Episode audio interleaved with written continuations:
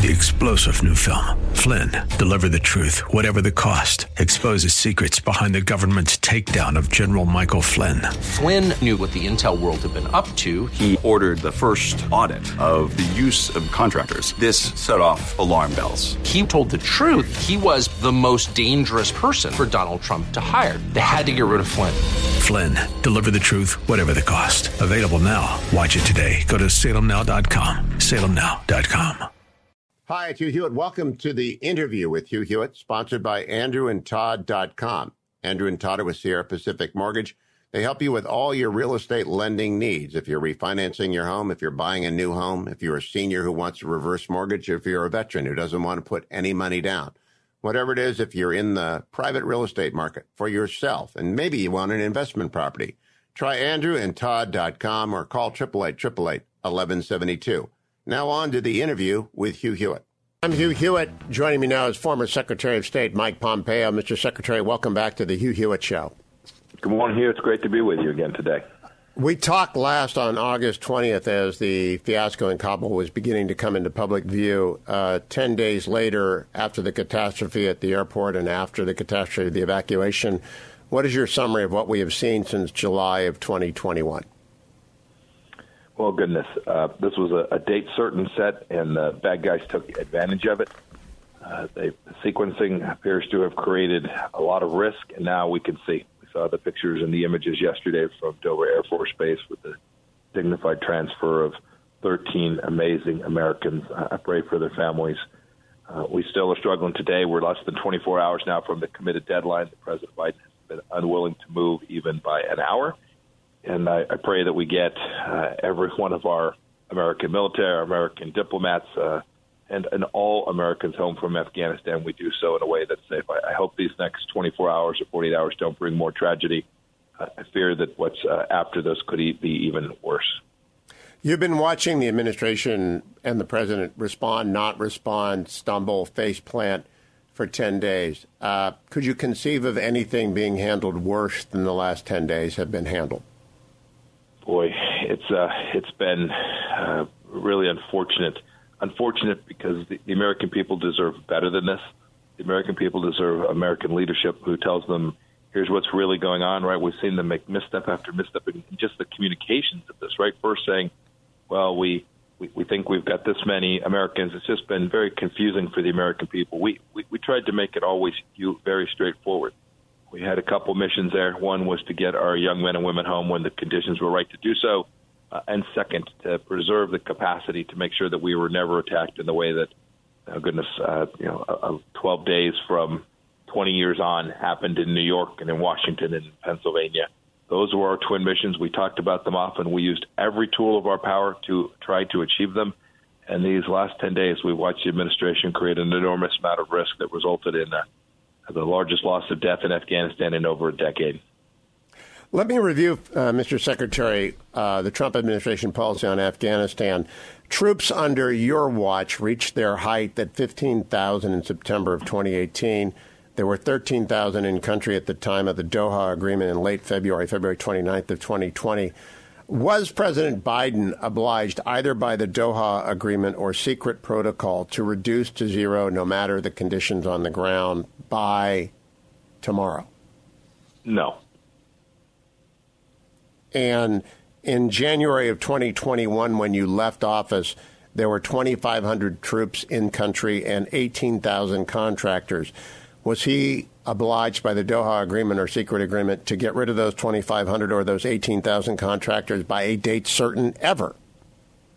No, Hugh. In, in fact, we, we always knew that the numbers, the actual troop numbers, were con- conditions based. We, and uh, by the way, the, the, the Taliban knew this, the Afghan government knew this, the Hazaras knew this, the Northern Alliance folks in the North knew this. Everyone with whom we were having conversations, with whom we were trying to get to the table, understood that we were going to preserve and protect America's interests. And so uh, the deal had a May 31st objective.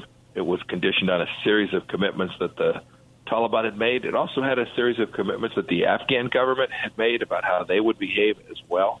If those conditions were met, we were going to measure twice before we departed. And in fact, you, as you know, we wanted to get down as small as we possibly could, as fast as we could. You, you talked about the steps along the way. I think it was from 15 to 8,600, 15,000 to 8,600, then to about 4,500, then to just over 2,500 each time. We measured, we evaluated the conditions on the ground, we consulted with the military, made sure that we had the security levels right to prevent precisely what we've seen happen there.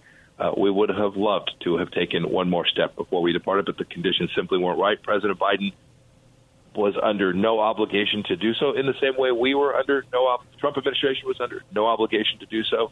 Um, he, made this choice. He made this choice to put first September 11th and then ultimately tomorrow, August 31st, as the deadline. He appears to be unwavering in his commitment to doing that. In March of 2021, the president announced, President Biden, that it might be November before he completed the withdrawal. On April 5th, 14th, he announced it would be withdrawn by September 11th. Bagram was vacated on July the 2nd. On July the 8th, President Biden changed the departure date to August of 31st. Did that have any inevitability about it? Was there anything obliging him to leave and to change the date and to to act the way that he did? Oh, oh goodness, no, no. There, there was no obligation. The the obligation was to the American people and to securing America. No, there was there, there was no contractual commitment enforceable in any way. Right? Some suggestion that they were they were bound up to this, or or even the suggestion somehow that the the reason the Taliban didn't attack is because we'd we'd cut this deal and they were going to honor the deal. Uh, the truth is, we saw the Taliban break the deal during our time as well, Hugh. And when they did, we used American military might and American power to create the deterrence conditions, to create the space for us to continue to evaluate how to get drawn down as quickly as we could. Uh, this administration chose a different path. They put a date certain out there, not conditions based. I, I guess I can't tell for sure, but 9 11 sounds like a date that has political and uh, op- about optics rather than military and American national security at its foundation. There was no obligation to do that. I, I don't know where that date came from.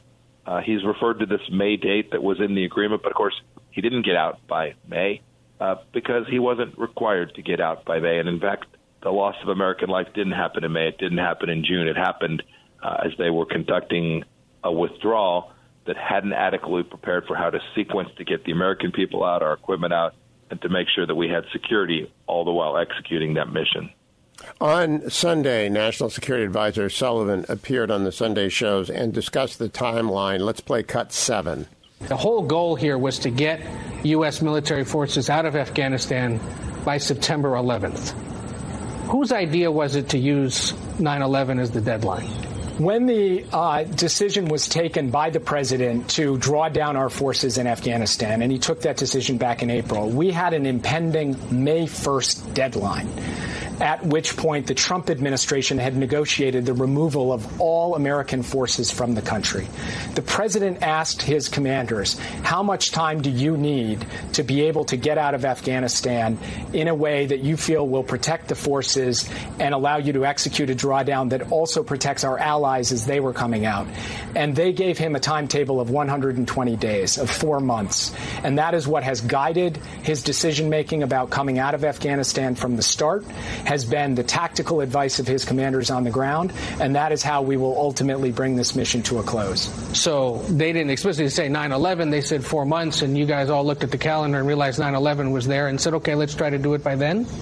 What we said was that the mission would end before the 20th anniversary of September 11th. That is what the administration laid out, and it was based on a 120 day timetable as briefed to the president by the commanders who felt that that was the appropriate timetable to try to execute the drawdown and the completion of the U.S. military mission in Afghanistan. Part of why I asked this, and I know you don't oversee everything, you're in charge of national security, but this summer there was the July 4th deadline in the hope of declaring independence from the pandemic. There's this 9 11 deadline where now the Taliban essentially is going to be back in control of Afghanistan on the 20th anniversary. Has there been any conversation about perhaps not using dates on a calendar to set White House policy anymore? Ed, I got to tell you, right now, what we are thinking about all day and all night, including every single hour of last night, is how do we protect our forces at the Kabul airport against imminent threats from ISIS-K, and how do we get those remaining American citizens and others out of the country? That's what I'm focused on. That's what we're trying to accomplish here, and we are going to keep our focus on that until we get the job done. What is your response, Secretary Pompeo, to that exchange with Jake Sullivan? Well, I, I can't tell you precisely whether that's what the military told this administration. I suppose it's possible. I can tell you that for four years, we, didn't talk about dates certain. The military didn't say there's a date we can do X. We, we talked about conditions. We talked about what we will have to deliver, and so we were we were aiming to support the diplomats. The State Department was aiming to support the military in its effort to achieve the conditions that would permit us to take the various steps that we did that I've talked about the the sequenced drawdown that we were engaged in. So when I hear them say that they were setting dates on a calendar, we know how risky this is. Bad guys see the dates, the bad guys act accordingly, the bad guys push and shove, and they recognize that once you've committed to this, once you have publicly stated that on this day and on this day certain we're going to leave, you can be pushed, you can be cajoled, and you can impose real costs on the United States, and their their ability to respond will be near zero because their focus has to be on hitting that target, that targeted date, rather than on hitting the conditions that will permit the execution of the mission that delivers on behalf of America. I, I must say, for for four years, first as CIA director and then as Secretary of State, I listened to the military as we thought about how to accomplish the twin missions of getting home and protecting from attack, uh, protecting the homeland from an attack from Afghanistan. I, I never once saw a date certain put in front of the President of the United States by the military or the intelligence community. Mr. Secretary, you do remind people you began the administration as director of the Central Intelligence Agency. Uh, do you believe we have the quote over the horizon capability to deter Al Qaeda and other terrorist organizations from operating effectively in Afghanistan now? Yeah, there's a couple things worth thinking about as we consider how we manage our counterterrorism posture, not only in Afghanistan but around the world. I know today we're very focused on Afghanistan, but we shouldn't forget a couple of basic facts. First, Al Qaeda operations. The senior leadership of Al Qaeda today is not in Afghanistan. It is not in Pakistan. It's in Tehran. It is in Iran. It is being protected by the world's largest state sponsor of terror. So the Al Qaeda threat, its global operations capability, is headquartered in Tehran, Iran. We shouldn't forget that. We, we took an important mission. The CIA took a strike on one of those very senior leaders in Iran now just over, goodness, a year ago. We took him out. I hope this administration is focused on continuing to degrade Al Qaeda's capability. That will require work all around the world. Al Shabaab in Africa, AQAP in Yemen, certainly continued work in Afghanistan. Uh, as for the specific case of Afghanistan, I don't know what the administration has actually uh, done to prepare for the capacity to deliver.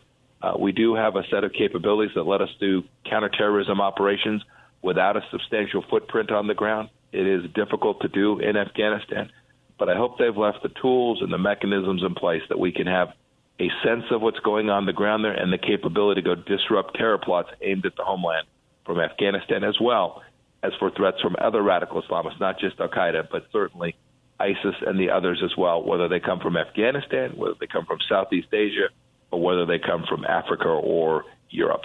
This is an important capability that the United States has had built up over 20 years and the, the willingness to commit to a date and pull everything out suggests that they haven't taken this adequate taken the precautions with an added with an adequate level of seriousness.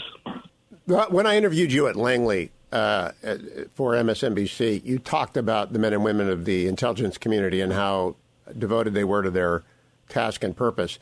Do you think they have left in place the kind of assets and communication structure that would allow us to operate something there to give us an idea of what's going on there?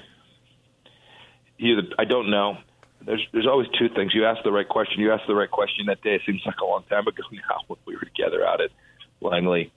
Uh, you asked the right question. It's not just the right resources. I, I hope those are in place.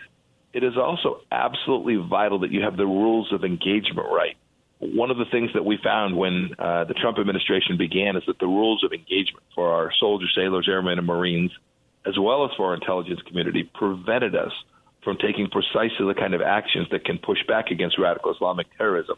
So we had to upend that. We had to give the rules of engagement that would let them protect themselves and conduct the operations that they needed to. We saw this with the caliphate at ISIS, right? President Trump said, "Oh, we're going to go fix it." Uh, we saw it with the strike that we took on Qasem Soleimani. In every case, the president authorized our military and our intelligence committee to do the things that were needed, both from a resource perspective and from an operational perspective, to protect and secure American freedom. I hope you that what is now still going to be in Afghanistan is capable of delivering both the resources and the opportunity, the rules of engagement that will permit us to protect America and uh, the American homeland from threats that emanate from Afghanistan and the caves of Tora Bora. Now, uh, Secretary, you have been personally criticized for signing the Doha Agreement. You have been the subject of a great deal of attacks by the publication and republication of the picture you took with Abdul Baradar and for the release of 5,000 Taliban not long after the Doha Agreement. How do you respond to each of those? Your, your agreement to Doha, the taking of the picture, the release of the, of the prisoners?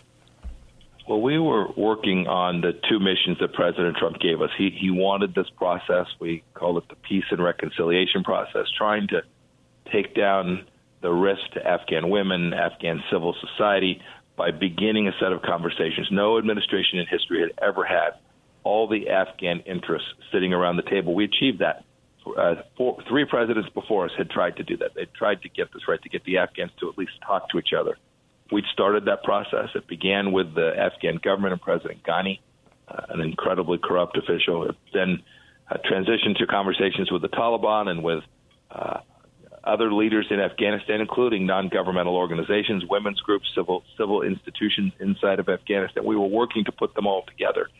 So we signed an agreement with the Taliban. We signed an agreement with the Afghan government aimed directly at protecting and securing American freedom and trying to create the conditions for Afghan peace. We, we always knew, Hugh, this was a multi year, maybe a decade, maybe 20 year proposition. I, I think of Colombia with the negotiations with the FARC. But these conversations go on for years, but you have to begin them somewhere. And it's always with your adversaries and your enemies that you end up making peace. So we began to work. But we, we never did this, Hugh.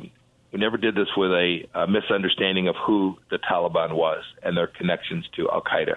We, we got them to promise to break with Al Qaeda, but we didn't trust that promise. We were requiring them to begin to deliver on that promise. And when they didn't, we punished them. We imposed real costs on them. This was a an, an effort that was important. I'm glad we began down this path. I hope it will ultimately deliver some results that will make life better for the Afghan people.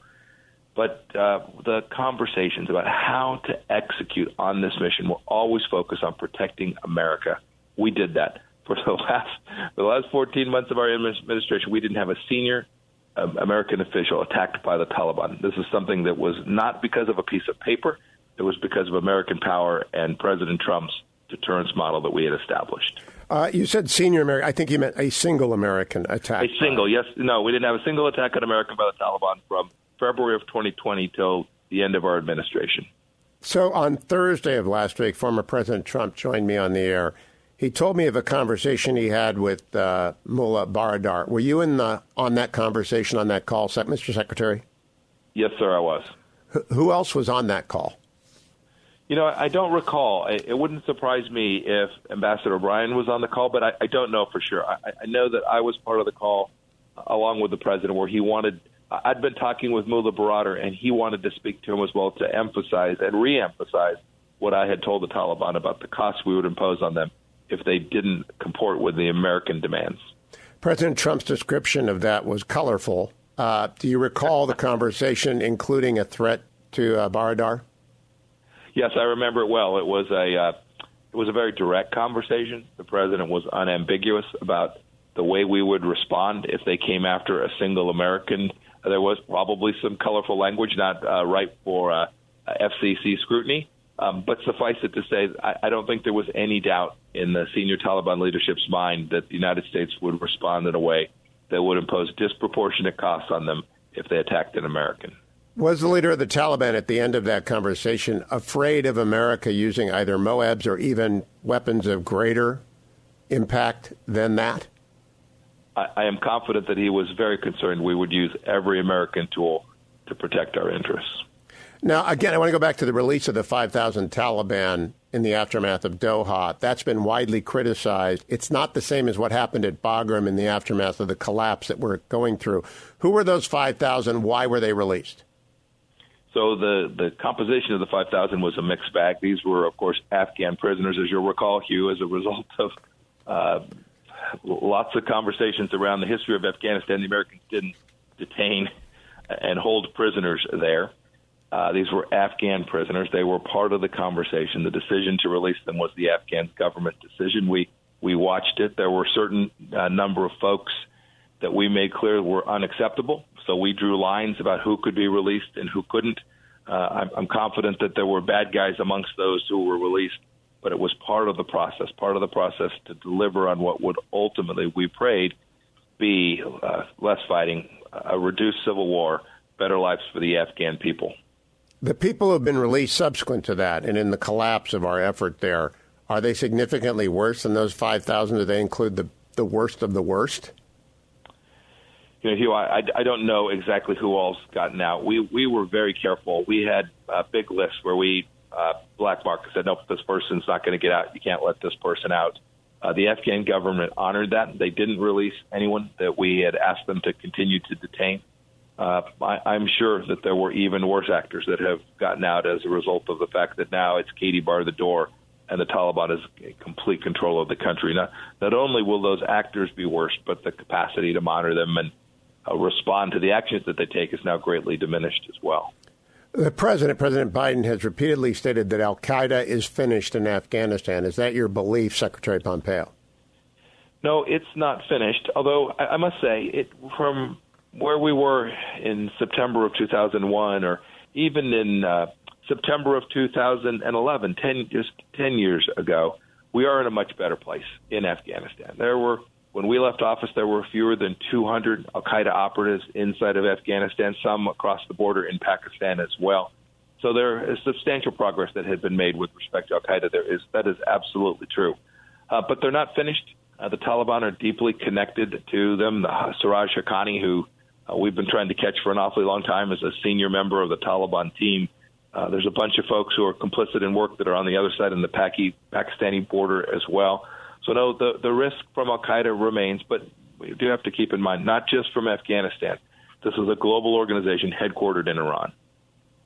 We have no allies in the region, as far as I can tell. That was not the case in 2001 when we began the invasion. It is the case, and Vladimir Putin has said we are not welcome in Tajikistan and elsewhere. Do you have any hope that Team Biden will establish the relationship with any of the neighboring countries that will allow us to operate an overwatch from other than the Reagan, which has been deployed from the Pacific to off the coast of Pakistan, which has left the South China Sea naked? That's an important question. I spent a fair amount of time in Central Asia. We worked hard with the Uzbeks, the Tajiks, uh, the, the, Kazakhs, uh, all, all aimed at solving the central conundrum. Afghanistan is in a very difficult place for America to access. I hope that they are working on this very problem set. I hope they're working on it in the very near term those are the most likely places as the Americans who are left behind after our departure tomorrow. That's the most likely way we're going to be able to get Americans out in a continued basis after September 1st of this year. I hope they're working with those countries to permit civil flights and, if need be, uh, uh, military flights into and out of their country to deliver both Americans back home, Hugh, as well as to continue to uh, perform the intelligence collection and then the operations necessary to protect us from Afghanistan. Uh, those are those Central Asian countries are in a difficult place. Uh, they will continue to need American support. I hope we will use that support in a way that delivers on the interests that matter most to the American people. Before I get to reestablishing deterrence with Taiwan and, and Ukraine over China and Russia, respectively, I want to talk to you about the evacuation. Senator Hagerty, who was Ambassador Hagerty under your watch at, at State, uh, said very sharply last week that the evacuation plan is the responsibility of the ambassador. It is clear we did not have an evacuation plan. We have a lot of excuses as to why Americans had to be rounded up, why many have been left behind, why the SIVs were not issued. Who is responsible for the utter failure of the State Department in Afghanistan to prepare our allies to get out and even Americans to get out? Well, goodness, in the first instance, the responsibility always falls to the singular figure that America puts in charge. That's the commander in chief. So you know, this all begins with President Biden setting that hard stop date. I am confident that the uh, administration actors began to respond to that uh, in a way that reflected how do you make the best out of the fact that we now have, I guess Jake Sullivan said, 120 days to execute this plan. Hard stop, no options.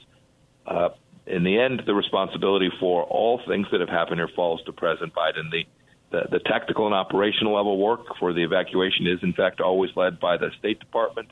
Uh, I, I can't tell you what planning may or may not have been done, and we can see that the execution just simply didn't deliver in those 120 days the outcome that the situation demanded, every American having the capacity to get home. Should Secretary of State Blinken resign?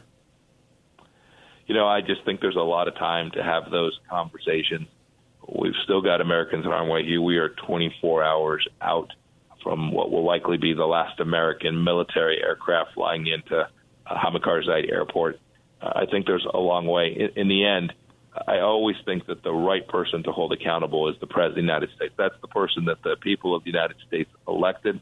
And it is, in fact, his responsibility to make sure that his team executes in a way that delivers on behalf of the American people. Marine Corps Lieutenant Colonel Scheller has issued a Facebook video that's gone viral. He's been relieved of his command. What is your advice to your friends? And you know everyone. You know General McKenzie. You know General Milley. You know them all. What is your recommendation to those individuals about his future?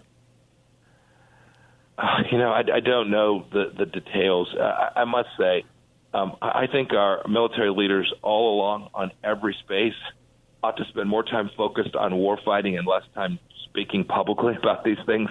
I know everybody still has some element of their First Amendment freedoms, even inside the military, but they're greatly reduced. Focus on the things that are within your control. I'd say this not only for uh, colonels and majors, but for generals too. Don't do politics. Do do war fighting. If, if you if you do that and you focus on delivering, providing good advice to your boss or to the president of the United States, if you're sufficiently senior, if, if you as the military leader will focus on those things, America will be better off. The political leaders can manage the political situation and be held accountable for it. Our military leaders need to focus on the singular activity of delivering American power where it is most needed and at the point of attack. Mr. Secretary, you're probably going to seek the highest office. It's not certain yet. But if you obtain that and a general really disagrees with the decision that you make, do you expect that general to speak up and get out, or do you expect that general to speak up and then execute? What do you expect of generals who disagree with you if you become the commander in chief? No, they, the, the the military works for the commander in chief. We have civil authority. I, I would expect every general to tell me no no BS what they really believe, why they believe it, demonstrate why their point is right. The president's responsibility is to listen to that and then make the difficult political decisions that our presidents are often asked to make. That military leader then has to make uh, his or her own decision. Uh, if the answer is the president is giving you a lawfully executable order, your uh, your mission is very clear. It is to go execute that mission to the utmost of your capability and direct that your team do that as well.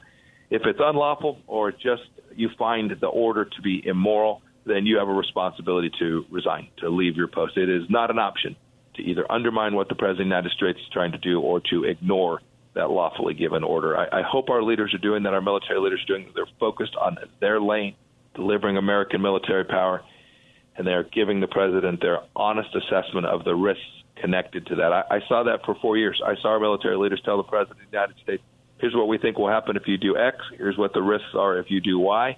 Here's the opportunity if we do Z. I, I watched them do that, and I saw the president evaluate their input, take it on board, and then make the tough decisions that commanders only the commander in chief can actually take. All right, now to deterrence. We have been badly damaged by the events of the last four months in the eyes of the world. China mocks us, Russia mocks us. What ought we to do to reestablish deterrence, particularly with reg- regards to Taiwan and Ukraine, Secretary Pompeo? So, deterrence is the central thesis of how American security policy has been executed for the last uh, 40 years. Uh, President Reagan massively talked about peace through strength. Uh, we did it as well. Right? When we were threatened by, by the Iranians, we struck Qasem Soleimani. When ISIS was on the run, we took down the caliphate in every place, I think the world understood that President Trump was prepared to do what was required to protect America's interests. We can get that back here as well. Uh, a good start would be in a place like Taiwan, uh, a big delegation, the delivery of actual military hardware in support of the defense of Taiwan, uh, conference in Japan, making clear that the allies were all focused on the security of the people of Taiwan. Those would all be simple things that could be executed next week or the week after and would send a message to the Chinese Communist Party. We, we, we, we may not have gotten it right in Afghanistan, but we are going to be with our friends, our allies. We're going to support those people who we are committed to the fullest extent of America's capacity. I would, I would welcome seeing that. I, I think the world would welcome seeing America reassert itself on the global stage in the way that we had for the last four years before this administration. What is the role of Congress now? Obviously, it's a Democratic Congress that may change in 2022. I know Cav PAC, your your PAC, is working to change that. But what ought Congress to do in a bipartisan fashion right now about the catastrophe that's befallen Afghanistan? Well, there'll be time for hearings and the like to evaluate how this came to be, how we uh, left Americans behind, and the, the, how we ended up with 13 Americans killed in the final days of our time there in Afghanistan. Completely appropriate that those hearings take place. But moreover, every leader, Democrat and Republican alike, should demand that this administration learn from this and demand that we respond in a way around the world, right? by supporting our friends on Taiwan, by supporting the Israelis. Right. Another good action to reestablish deterrence would be to tell the Iranians, we're done with this conversation about your nuclear program. We're, we're simply done with it. We're going to go extend the sanctions, impose even harsher sanctions on the Iranian regime, at least until such time as you expel Al Qaeda from your country. That would be a simple thing instead of talking about how much money we can transfer to these folks to convince them that uh, they should behave in the way we want it. The, the deterrence model works. American power has always delivered for the American people.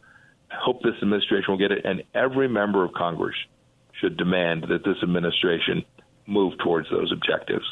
My last question, Mr. Secretary. You're too young to remember the late 70s. I was with President Nixon in San Clemente when this happened. Iran fell, and there was a great sense of inadequacy and gloom it's all over the country right now. You can cut it with a knife. Everybody feels not only sad, but deeply frustrated and somewhat concerned that America's best days are behind her and that we are going to retire from the world stage. To what do you do, what do you do about that? What do you say to people who are listening to this this podcast, this radio show about that? America's best days aren't behind it. It's not. It's not the case. America will get it right the, the right the American people will demand that the right leaders are put in place. We're going to have an election. Goodness, it's just 14 months from now. Uh, the right leaders will be put in place. I, hope this administration itself will regroup and get it right. I, I pray for them to be successful. It's important for America that they are.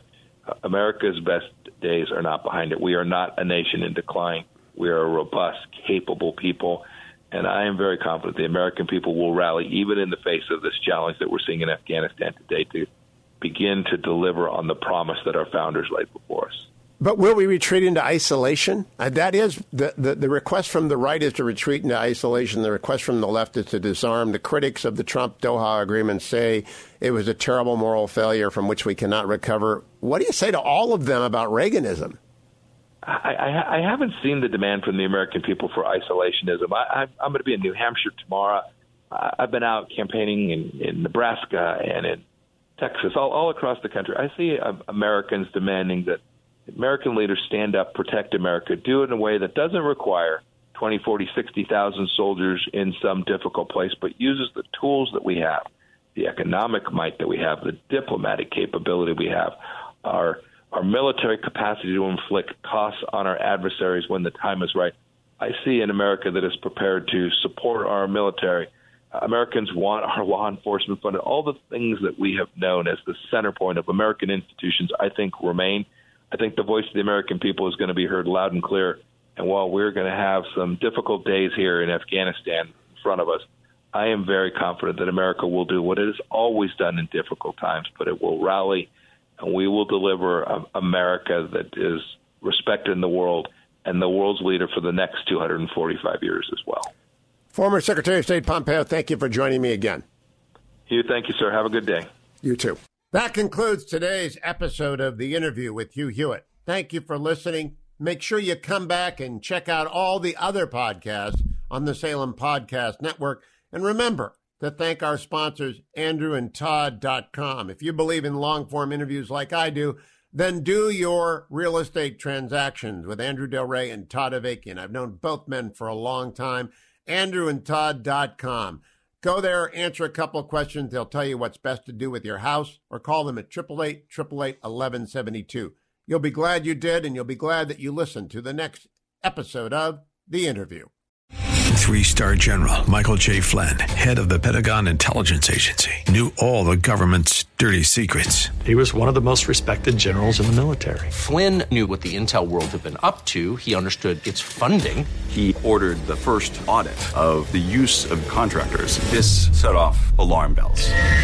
The explosive new documentary, Flynn, Deliver the Truth, Whatever the Cost, uncovers the facts behind this scandal. Flynn told the truth. He was the most dangerous person for Donald Trump to hire. I find out the worst enemy that I'm going to face in my life is right here in America. They took my assessment and they wanted me to change it. And I was like, I'm not changing it. They had to get rid of Flynn with in depth interviews, archival footage, and never before seen personal records of the man behind the headlines. I just felt like I was drowning. Flynn, deliver the truth, whatever the cost. Available now. Watch it today. Go to salemnow.com. Salemnow.com.